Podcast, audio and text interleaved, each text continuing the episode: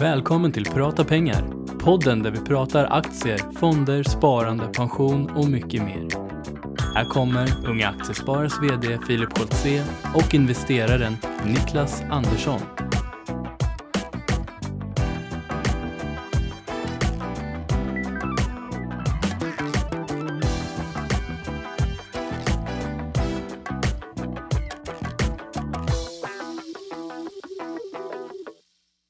Välkomna till podden Prata pengar. Och hej på dig Niklas. Hej själv Filip! Hur är läget? Jo men det är bra. Det är bra tack. Hur är det själv? Hur med men det är bra.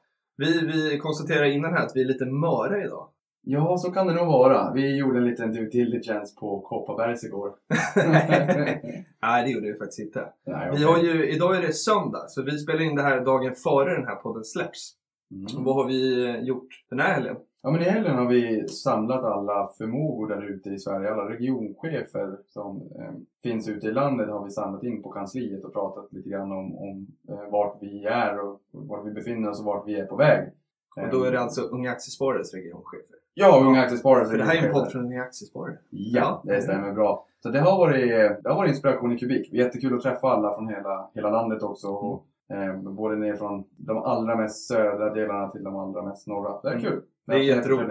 Och vi ska säga också att de här regioncheferna är ju en del av vår ideella kraft. Vi har ju eh, fem stycken regioner i, i, i det här landet som vi har delat upp som, som sen representerar totalt 35 stycken lokalavdelningar där egentligen den största aktiviteten kanske sker. Så kansliet och regioncheferna träffades den här helgen och, och diskuterade 2016 lite grann. Mm. Och det är väldigt mycket på gång. Väldigt Visst är det? många spännande saker som ligger i pipeline. Men vi, skulle, vi kan inte riktigt säga det här för det är Nej. lite insiderinformation.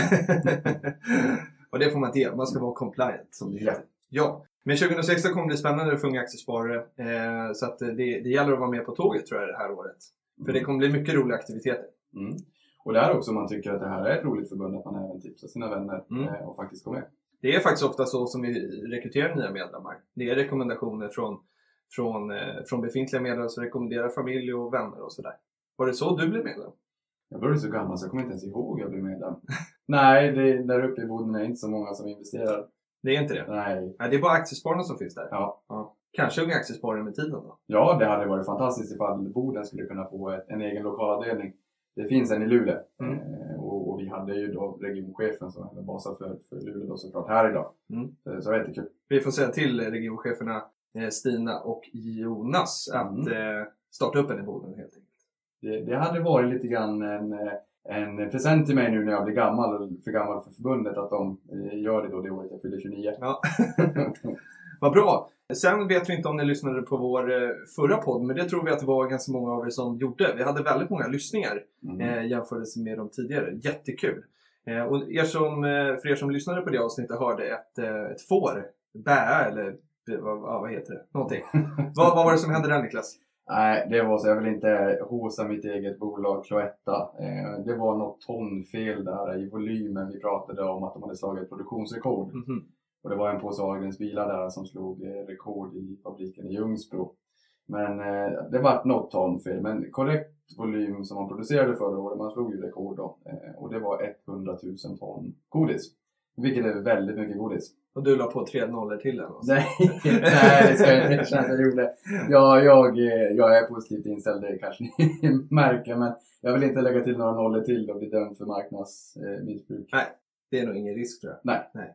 Vad bra! Och sen är det ju så här att vi, eh, vi har ju börjat fått in lite aktivitet på, på poddets namn. Hashtaggen prata pengar på Twitter. Mm. Och eh, vi har fått en del feedback. Både där och sen folk som har hört av sig till oss vid sidan om. Eh, och den vi vill lyfta först är den positiva feedbacken såklart. Vi har fått från Mårten Berglund som skrev att han gillar podcasten Prata pengar och hoppas på många frågor och spännande avsnitt framåt. Och, eh, och det är precis det som vi, som vi önskar. Vi vill ju att den här podden ska vara interaktiv och, och att agendan sätts lite grann utefter vad, vad våra lyssnare vill, vill höra. Sen fick vi in eh, en, en till kommentar från Sandman på, på Twitter. Eh, och han kommenterade till, till dig Niklas att eh, han tyckte att din, eh, ditt tankesätt kring screening av bolag, alltså hur du väljer ut dina aktier, stämde överens med, med han själv. Eh, och då kan man ju blicka tillbaka lite så här, och vad, vad var din screening då? Nej, men vi pratade ju lite grann om eh, eh, vilka faktorer vi tittar på när vi försöker hitta bolag. Och, eh, för er som inte lyssnade på, på just det avsnittet så screening brukar, brukar man ju säga när man ställer upp ett antal olika kriterier eh, och, och, söker, söker bolag då som uppfyller vissa krav som man har. Eh, och vi har ju ett program inom förbundet som heter Hitta kursvinnare som man kan använda till det. Det finns många andra också. Det finns eh, online-versioner på, på nätet som man kan, eh, kan använda sig av. Vill man se hur sådana här ser ut så kan man skriva Stockscreener på Google och kanske gå in på Reuters eller Wall Street Journal eller eh, eh Financial Times har den bra också. Och det man gör där är att man sätter in olika kriterier för, eh, för vad man vill att ett bolag ska ha presterat och det kan vara eh, omsättningstillväxt, vinsttillväxt, vilka marginaler, vad man har för avkastning på eget kapital och sysselsatt kapital, eh, vad man har för utdelning, kanske utdelningstillväxt, eller direktavkastning och direktavkastningstillväxt ska vi säga. Det är alltså sådana här fundamentala nyckeltal? Då. Ja men precis. Man, man, tittar på siffrorna, hård, hård fakta. Mm. Eh, och oftast så är det ju så att man då vill hitta bolag som har lyckats växa. Mm. Eh, och bolag kan ju växa både organiskt och via tillväxt. Organiskt betyder att man växer för egen maskin. Mm. Och eh, via eh, förvärv då att man, att man köper andra verksamheter och implementerar i sin egen. Eh, och där vill man väl, sätter man upp ett kriterium för, för hur mycket man vill att ett bolag ska ha växt. Och det finns bolag som växer väldigt bra, över 10 procent är jättebra. Och sen vilken, vilken eh, vinsttillväxt man vill att de ska ha haft också. Och lite sådana här olika nyckeltal. Så filtrerar man. Mm. Då ser man vilka bolag det är som uppfyller ens krav som man har själv. Mm. Um, och där... Eh, Men vi kan säga det, och, och det där med organisk tillväxt och köpt tillväxt eh, är ju ganska intressant. Det kanske vi skulle djupdyka i någon gång. För att det finns jag har i alla fall hört någon gång, jag tror att det var i skolan kanske, när det var någon, någon lärare som, som berättade att det kallas ju mergers and acquisitions på, mm. på engelska. Eh, och att den typen av liksom fusioner i, i efterhand, så jag kommer inte ihåg vad det var, men om jag vill säga att det var 9 av 10, inte riktigt funkar. Det kanske var 50% men jag kommer i alla fall ihåg att det var en ganska stor andel som, som aldrig blev lyckade. Har du mm. samma känsla? Ja, jag har lite dålig insikt där, men, men jag vill ändå minnas att jag har hört. Jag tänker så att det, och, och det är kanske inte helt ologiskt eftersom att det ska vara två olika företagskulturer som slås mm. ihop och det är, det är ägare då som kanske ska komma överens om hur ska vi göra framåt. Eh, vi kanske skulle djupdyka i det någon gång och, och, titta lite grann. Ja, men det tycker jag att vi ska göra. Och det, det kan man väl säga att eh, ma aktiviteten och där kan man också se om man tittar ut i, i, i pressen och, och, vad som skrivs där ute på internet. Så i amerikansk press så brukar man också skriva i press på engelska mm. överlag. Just när man skriver M&A så menar man just just det begreppet då. Eh, och det är som du säger, det kan vara lite svårt att köpa. Ett bolag köper ett annat och det är olika företagskulturer och det kanske är nyckelpersoner som lämnar. Nu brukar man ju när man köper upp bolag försöka låsa fast nyckelpersoner under x antal år. Eh, men det blir ju en rokad och det blir ju en förändring i bolaget. Så att det, det kan absolut vara så att menar, det, det, kräver sin fingertoppskänsla att köpa ett bolag och få en bra in, implementation. Just det. Eh, och det finns många bolag som är duktiga på det här. Mm. Ehm, och hitta sådana bolag som har, för det finns bolag som har en uttalad strategi att det är så man vill växa genom förvärv. Mm. Ehm, och det kan vara kanske Indutrade som är duktiga på det. Vi har sett Hexagon har ju förvärvat väldigt mycket bolag. Betsson Eh, det finns andra spelbolag också. Det, det är ju enklast att man tar sin egen favorit. men, men det är ju sådana bolag som växer via eh, förvärv. Ja. Man köper andra bolag och är väldigt duktiga på att implementera de här bolagen eh, till sin egen verksamhet på sin egna plattform. Mm. Och de som gör det bra och har gjort det bra historiskt, de har gett en, en fin lönsamhet till aktieägarna. Många av dem i alla fall. Mm. Men, och då kan vi ju skicka en liten uppmaning om det är någon där ute som, som sitter på, på lite statistik kanske eller information om om just MNIs då, som, som vi förkortar det eh, och vet hur många som det är som blir lyckade och inte så får man jättegärna eh, skicka det till hashtag prata pengar så kan vi ta upp det lite längre fram. Men det jag ville komma vidare till eh, kring den här screeningen eller filtreringen av bolag. Det var en fråga som kom från Erik Johansson. Han kommenterade ett, ett gammalt inlägg som du hade skrivit i oktober där du skrev att din kassaflödesportfölj började ta form. Eh, och, och dels undrar jag då, vad, vad är kassaflödesportföljen? Ja, jag har ju ett antal olika portföljer och egentligen, det ska man väl säga att strategin den utvecklas ju över tid. Den är väl Mm. aldrig riktigt sa- satt utan den är ju i, i någon form av evolution eh, löpande i takt med att man blir mer och mer erfaren som investerare. Men tanken med kassaflödesportföljen är i alla fall att det ska vara större och mera stabila bolag som är grunden i min, eh, min helhet, så att säga, i min totala portfölj. Mm. Och namnet antyder väl lite fel kassaflöde. Där kan man tänka sig att det är någon form av utdelningsportfölj. Eh, och det är det inte i dagsläget. Jag, jag accepterar bolag som inte betalar en utdelning varje år. Det finns ju de som säger Balder kanske som du har i. Balder exempelvis. Och där argumenterar jag väl lite grann för att Balder är ett fantastiskt bolag och tjänar bra med pengar.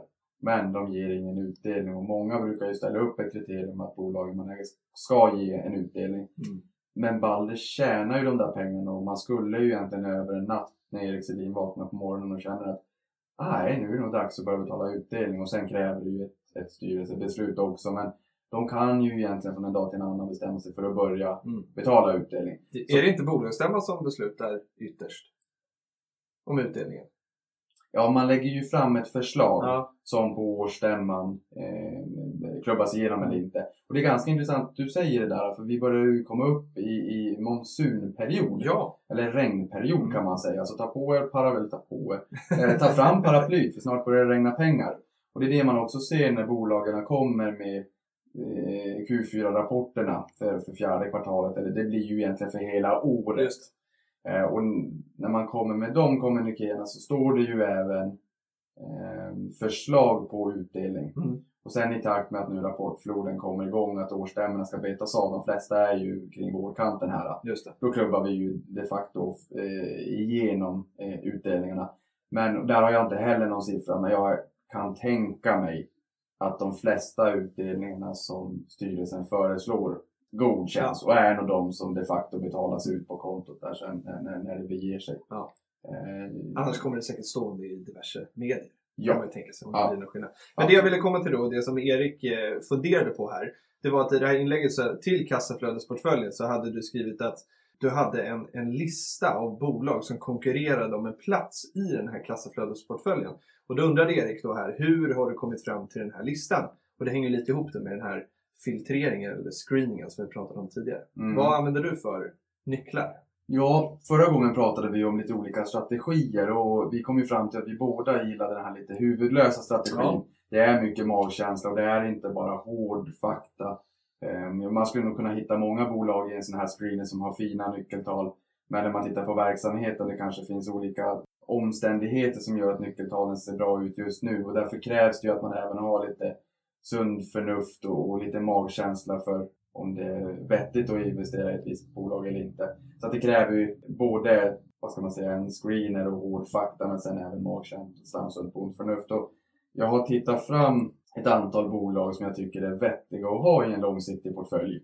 Eh, och jag kan ju inte säga att alla de här bolagen växer kraftigt. Men det går lite grann hand i hand med, med en kassaflödesportfölj. Det är stora bolag, ofta på large cap som är den stora bolaget. Har du satt en gräns då att det ska ha det här börsvärdet för att få tillhöra kassaflödesportföljen? Ja, det har, ja, det har jag gjort. Mm. Hur stor är den? Den är 10 miljarder. 10 miljarder. Och man skulle kunna säga att det finns... Det är ganska många mindre bolag som är större än 10 miljarder ändå. Ja, alltså som det. finns på midcap och... Det, är- det, det är det. Mm. Så att man skulle väl kunna säga att det faktiskt kan komma in ett och annat lite mindre bolag Mm. också. Jag menar många, Johan Thorén som är förvaltare på Strandkapitalförvaltning, och han kan som en liten kuriosa nu flyga Ja. iväg, men han är ju en av Sveriges duktigaste fondförvaltare, rapporterade ju Aktiespararna här, det var förra eller för, förra året. Mm. De brukar ju nämna ut vilka de tycker är duktigast. Och han pratade lite grann om det här tidigare att många fonder, småbolagsfonder har Trelleborg Mm, i sin portfölj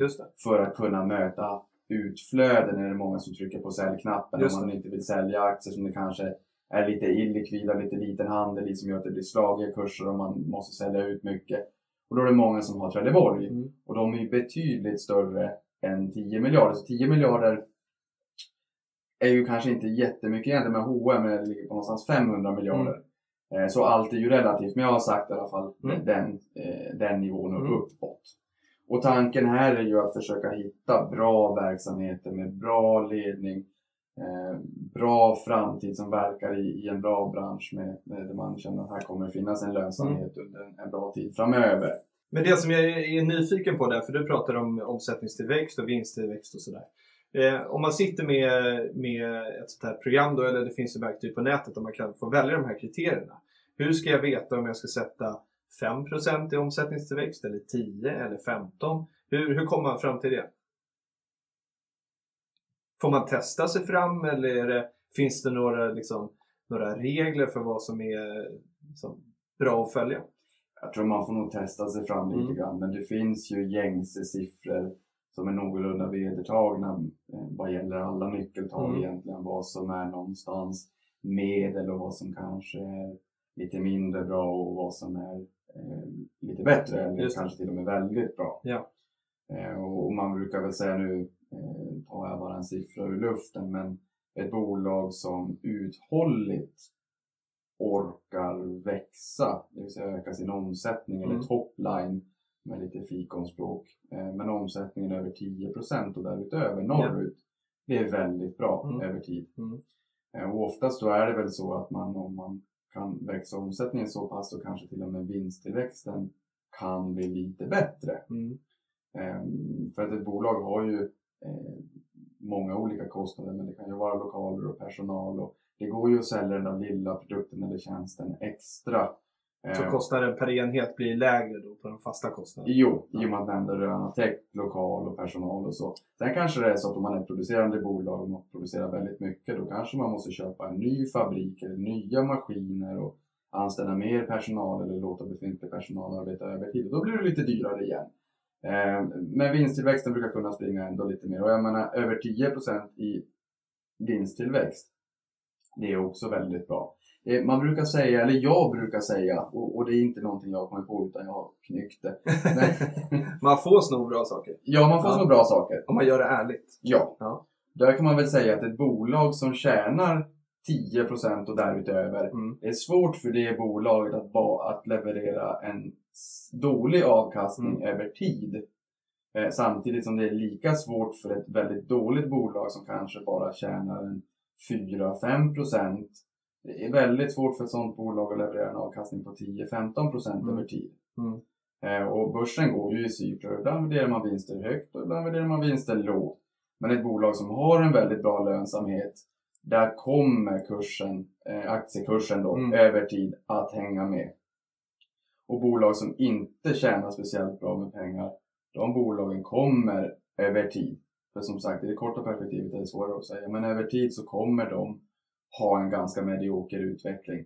Man sämre förutsättningar för det i alla fall. Ja, sen ska man också lägga in en liten disclaimer här att det kan vara så att bolag som inte har en, en speciellt hög lönsamhet eller Mm. kanske ingen alls i dagsläget kan explodera på uppåtsidan och bli en fantastisk investering ändå. Nej. Och för att försöka förklara på ett enkelt sätt, ja, ett forskningsbolag säg, som forskar om ett botemedel mot cancer Mm. kanske inte levererar så mycket vinst när man forskar för då har man en ganska hög burn rate. Just. Det vill säga att man, Man bränner mycket mycket, pengar. pengar på forskningen och man har mycket personal att betala och det, det kostar. Men om det är så att man skulle få ett genombrott och kommersialisera det här och helt enkelt hitta botemedel mot cancer, ja då förstår vi nog ganska snabbt att det är en enorm potential. Mm. Så att eh, en liten disclaimer är på sin plats. Men, men generellt, att Mm. säga, bolag som är lönsamma och tjänar bra med pengar, den kur- aktiekursen ska över tid hänga med. Och bolag som inte tjänar speciellt bra med pengar, gör mycket fel, inte är speciellt lönsamma, där det kommer inte att vara en bra Nej. investering. Men om vi gör så här då. Vi kanske skulle ta det till eh, någon framtida podcast. Vi har en massa grejer till framtida Mm. avsnitt. Det är bra. Eh, I och med att vi ska skicka ut den en i veckan.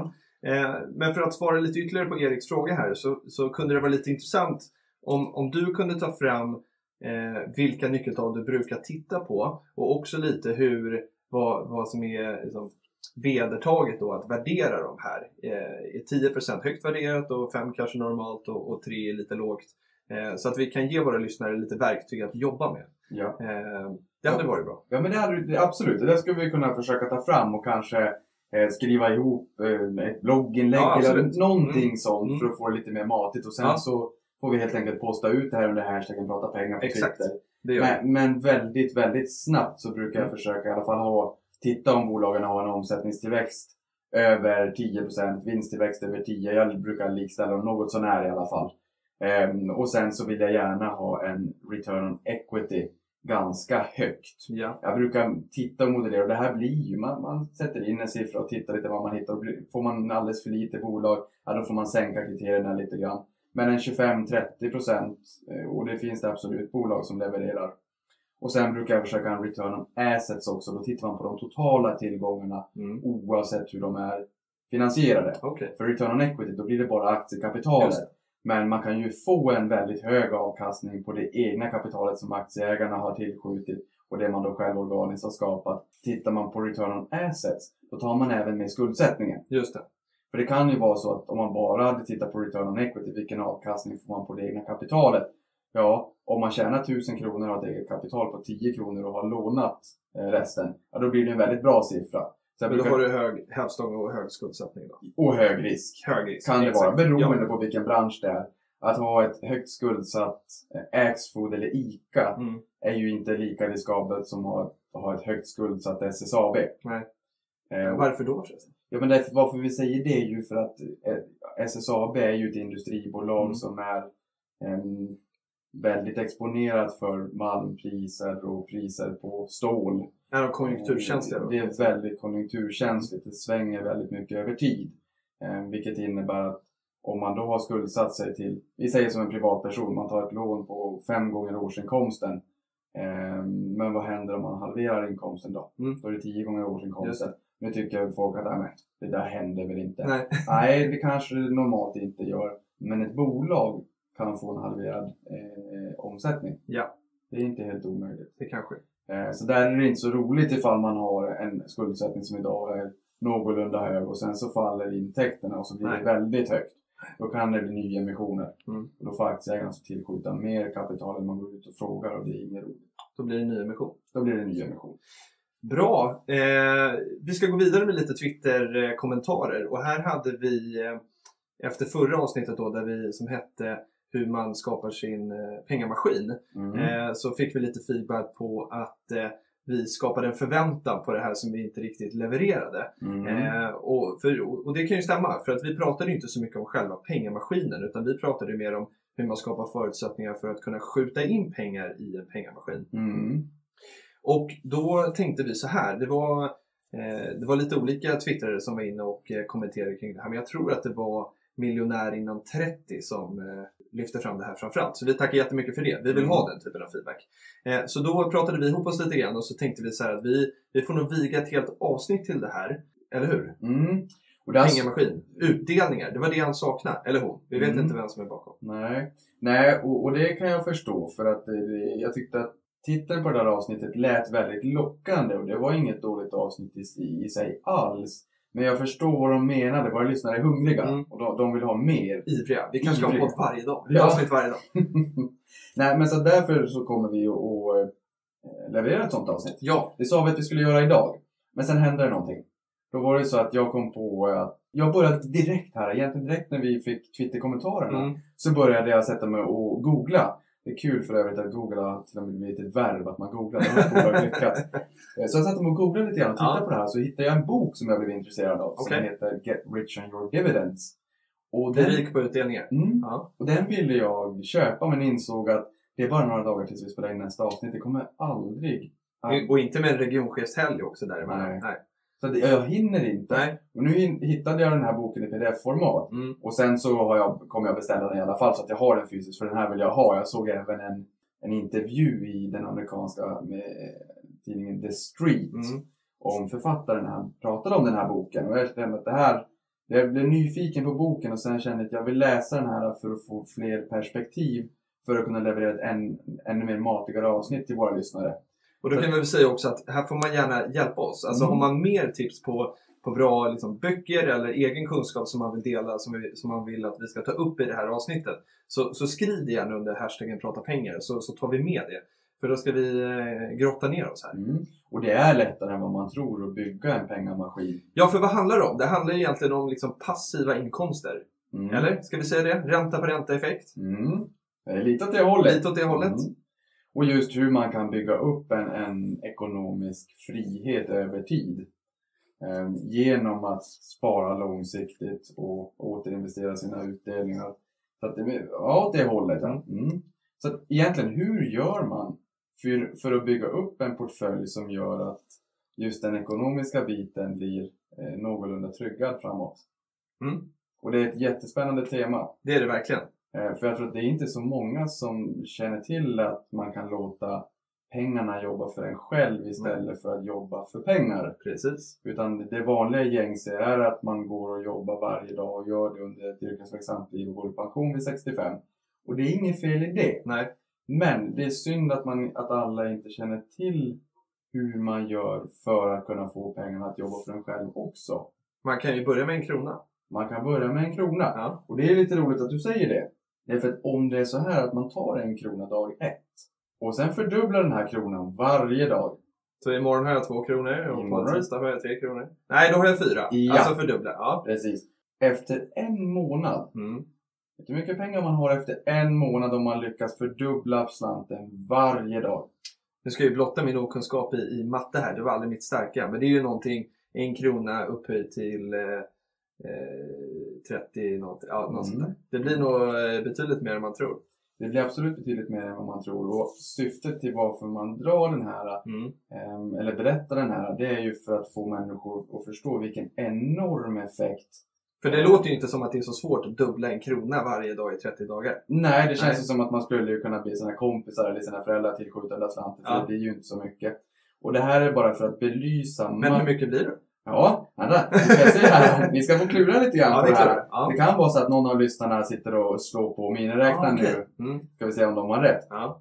Alltså just för att visa och visualisera kraften av ränta på ränta-effekten. Mm. Som Einstein dessutom har sagt är världens åttonde underverk. Och en av universums mest kraftfulla effekter. Och det kan vara lite som när man var ung, du vet, man skulle cykla på bakhjulet. Jag var aldrig riktigt duktig på det och ibland såg man att någon kraschade, man, man tippade baklänges. Lite så ser kurvan ut ifall det är så att man tittar på en sån här kurva långsiktigt och återinvesterar utdelningen och låter det växa. Summan Mm. blir en miljard 73 Oj, miljoner. Så att det är en enorm summa pengar. Det är alltså inga pengar man frågar mamma och pappa om att kan du hjälpa mig att dubbla? Nej, de ångrar sig nog Ja. i så fall att man gick med på det från början. Och det är också lite det här exemplet vi pratade om tidigare med H&M. Ja. 10 000 Just 1978 det. vart 26 miljoner sommaren 2013. Mm. Eller det här 10 000 dollar i, i Starbucks 92 blev Just det. 1,77 miljoner amerikanska dollar eh, 2015. Så det får en enorm kraft. Mm. Och det är Det spännande. är helt otroligt. Nej, men vi, ska, vi ska viga ett helt avsnitt av det där. Det kommer bli, det kommer bli jätte, jättebra. Ja, jag har faktiskt en kuriosa nu när jag tänker på det. Jag eh, tittade lite grann i den här boken och har börjat läsa den, men jag vill gärna eh, läsa ut hela och skapa mig lite reflektioner och fundera på vad som kan vara mest intressant för våra lyssnare att ta del av. Ja. Eh, men ett exempel där, en graf som jag har tweetat ut på Twitter under hashtag prata pengar visade att om man hade investerat 100 amerikanska dollar 1929 Mm. så hade den eh, investeringen, initiala investeringen växt till 4989 Mm. dollar 2010. Säger inte så mycket, man måste få en relation till Ja, det. Det är, ja. det är ändå ganska mycket. Det är ganska mycket. Men där finns det ju inflation också. Jo, det är klart. Ehm, Men det som är intressant här, det är att om det är så att man hade återinvesterat utdelningen varje år, Mm. då hade de här 100 dollarna som växte till 4989 dollar Mm. istället blivit 117 774 dollar. Där har du skillnad. Där har en enorm skillnad. Och just för att förstå den här visualiseringen med att man tippar baklänges med cykeln när man ska stega. Det, det får en enorm effekt. Nu är det här väldigt lång tid. Jo, det är klart. men, Men, men det säger någonting om vad som, vad som gäller över tid. ja, det säger väldigt mycket. Och jag menar, det här, det att man börjar investera idag, plus att man månadssparar, plus att Mm. man återinvesterar utdelning. Eh, det blir en rätt bra effekt. Ja, men det blir det. Och, och sista frågan som jag tänkte att vi skulle ta upp innan vi ska avrunda. Patrik eh, vinkar på oss eh, i, i vanlig ordning. Eh, Jonas Karlsson skrev till oss, eh, och det här var bara en vecka in i januari, så, så skrev han och frågade hur man skulle hantera den här skakiga börsen. Och eh, nu är vi ju några veckor in och vi pratade i inledande avsnitt om att det liksom gäller att vara långsiktig, precis som du säger. Månadsspara, sprida ut riskerna. Och det visar väl också den här senaste veckan att är man långsiktig så behöver man inte oroa sig så mycket för ett par skakiga. För senaste veckan hoppade det upp. Senaste veckan hoppade upp. Eh, Vi är inne i vecka tre nu då som vi avslutar här ikväll och börsveckan förra, eller den här veckan då, avslutades 4,29% upp. Mm. Sen är det ju så såklart att om någonting faller 50% så ska det upp 100. Jo, så är det. Så att vi ska ju Det är en bit kvar. Jo, det är, det är absolut en bit kvar, det är det. Men det visar ju också på vilken masspsykos det är på börsen, att det blir ett följa John-beteende. Och det är synd när man missar de här dagarna, kraftiga eh, uppåtsvingarna. Just det. Så det är inte så roligt om man har varit på börsen och man har gått ner väldigt mycket det här året. Man kanske får lite ont i magen och säljer av för att det inte var så roligt. Och sen kommer de här riktiga rekylerna uppåt. Och det är väl så, det är nog många har sålt och man inser att jaha, nu då? Var var ska våra pengar växa nu? Och sen får du motreaktionen. Mm. Eh, och det finns statistik på det där, eh, hur utfallet blir på en långsiktig portfölj om man missar de 10, 15, 20, Just 25 bästa börsdagarna per år då över, över lång Det tid. slår ganska hårt. Det blir en, eh, ja, använder enormt mycket men, men det är en enorm effekt. Det. Mm. Eh, Så är det. Och man, menar, om man sparar långsiktigt och inte bryr sig om det här kortsiktigt utan snarare ser det som att jag har valt de här bolagen, jag tycker att det är vettiga placeringar och sen Mm. spara över tid Mm. och spara mer när det går ner och köp när det gör som ondast. Ja. Då tappar du också, eller slipper snarare, den psykologiska dimensionen. Mm. Och det tycker jag är skönt. Ja, det ja. Jag tycker det är jobbigt att försöka behöva tajma marknaden ja det, det gör inte jag blanda heller. in känslor. Nej. Jag, jag slipper hellre Ja. det och, och jag vet över tid att det är väldigt lönsamt. Mm. Och också om man håller sig till de här reglerna som vi pratade om i förra podden. Att Mm. Har man då sina 10% eller vad det nu blir som man, som man slänger in i, i pengamaskinen så då har ju man ju liksom finansierat sitt liv vid sidan om och de pengarna kan man vara långsiktig med. Mm. Så att, eh, ja. Nej, men det där är kul. Man ska ha de här reglerna och man ska fortsätta spara och köpa är som. För man brukar ju säga just det där om att köp när det är billigt och sälj när det är dyrt. Men otroligt svårt att göra i praktiken. Så just det här mantrat, köp när det gör som ondast. Det, det är ganska bra. Mm. Jag brukar förhålla mig till det och det har över tid visat sig vara lönsamt. Så det, det tycker jag är vettigt. Testa och, eh, och ge oss feedback om, eh, om ni har köpt när det gör ont och beskriv hur det känns då. Det vore intressant att höra. Ja, men det är ju kul. Det är lite kul. Och dessutom så är det ju så att vi sitter här söndag den 24. Ja. Vad händer vid tolvslaget? Då kommer lönen. Det är uppesittarkväll. Då kommer lönen, då kommer det uppesittarkväll. Och det hade ju varit lite roligt. Uppesittarkväll innebär ju att man får lönen efter, efter eh, tolvslaget och så Mm. för man över den, eh, den här delen då som ska till pengamaskinen direkt Mm. till sin depå och man Mm. är redo att handla imorgon bitti. Och ibland kan ju folk säga, men varför gör ni inte bara en automatisk eh, stående Det överföring? är inte lika kul. Det är inte lika Nej. roligt. Nej, det ska vara den här traditionen. Man Ja. sitter där. Och det här har blivit lite av en grej också. Ja. I, både i, på eh, Facebook och Mm. på Twitter. För man har fått upp det så att andra också sitter uppe och man pratar med varandra. Vad ska du köpa? Vad ska jag köpa? Jag tycker så här och vad tycker du? Och, ja, men det där är lite roligt. Kan Bingolotto så kan vi. Ja. Ehm, så att uppesittarkväll ikväll, den Ja. 25. Lönen kommer. Men ni får ju höra det här då på, på måndag så att nästa månad så hoppas vi att ni är med oss. Men eftersom att ni redan hör det här när det fortfarande är löningsdag. Ja, det är sant. Då kan Så det vara... Ja, Tweeta gärna och skriv vad ni har köpt för någonting Mm. under hashtag prata pengar. Det var Mm. lite roligt. det hade varit jättekul. Mm. Sist men inte minst i den här podden då så eh, pratade vi i förra om Nordnet Live och framförallt eh, för det går av stapeln den 17 februari nu och det går alldeles utmärkt att anmäla sig dit.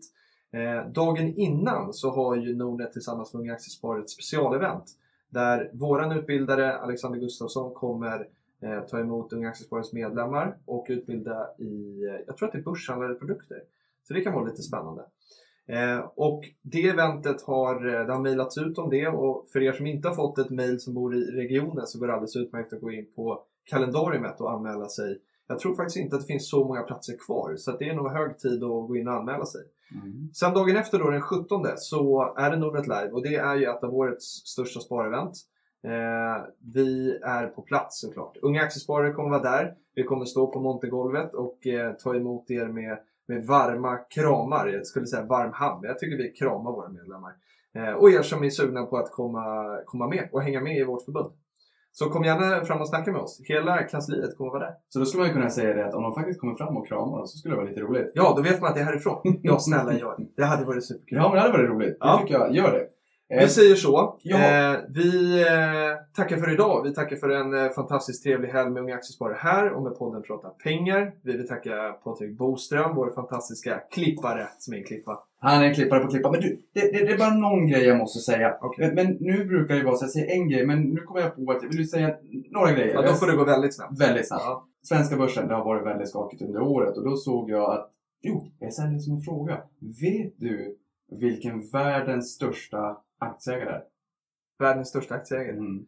Jag skulle tro att det är någon... Jag läste någon artikel om eh, någonting från arabvärlden. Mm. Kan, kan vara åt rätt håll. Man vill ju säga Warren Buffett, men det är det förmodligen inte. Utan det är säkert där någonstans. Mm. Han är, han är Någon, väldigt... olje, någon oljefond eller något sånt. Ja, Norska oljefonden är...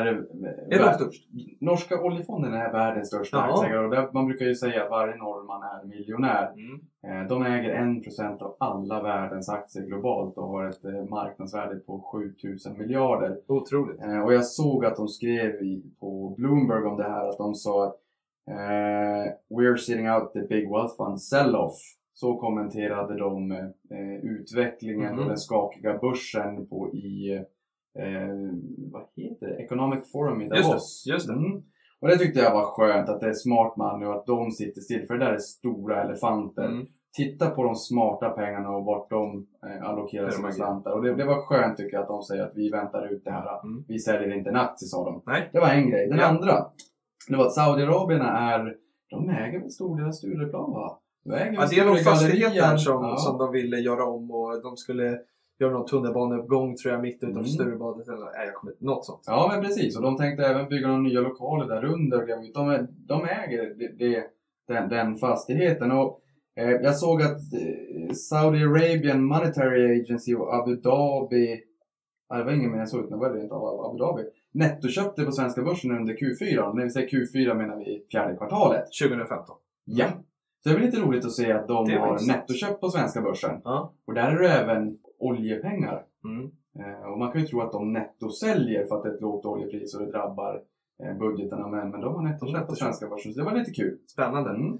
Och den sista, den absolut... tre alltså? Okej, Ja, men nu får det- det gå fort. Ja, den absolut sista. Det var... Eh, jag kom gåendes på, på eh, Stureplan här för, för någon dag sedan. Ja. Och vet du vad jag ser där? Nej. Nej, då såg jag ett stort stånd det stod Marabou på. Jaha. Och vet du vad jag insåg då? Nej, De fyller 100 år i år. gör de det? Förra gången så pratade vi om Investor. eh, Investor Ja. och det, året dessförinnan, eller två år sedan, då var det huvudstaden. Just det. Eh, nej, förra året var det huvudstaden. Förra året. Och nu är det Marabou alltså som fyller 100 år, så de delade ut gratis godis och Ah. folk var som galna. Precis som på bolagsstämmor. De tog, det var, du skulle ha sett vad de plockade på sig godis. Och varför jag säger det här då, det är för att Marabou är ju noterat i och med Mondelez som finns på den amerikanska Så börsen. det. Så det var en liten, en liten reflektion. Bra. Så Då, kul! då avslutar vi där. Ja, Tack för idag Niklas. tack för idag allihopa. Hej då! Hej!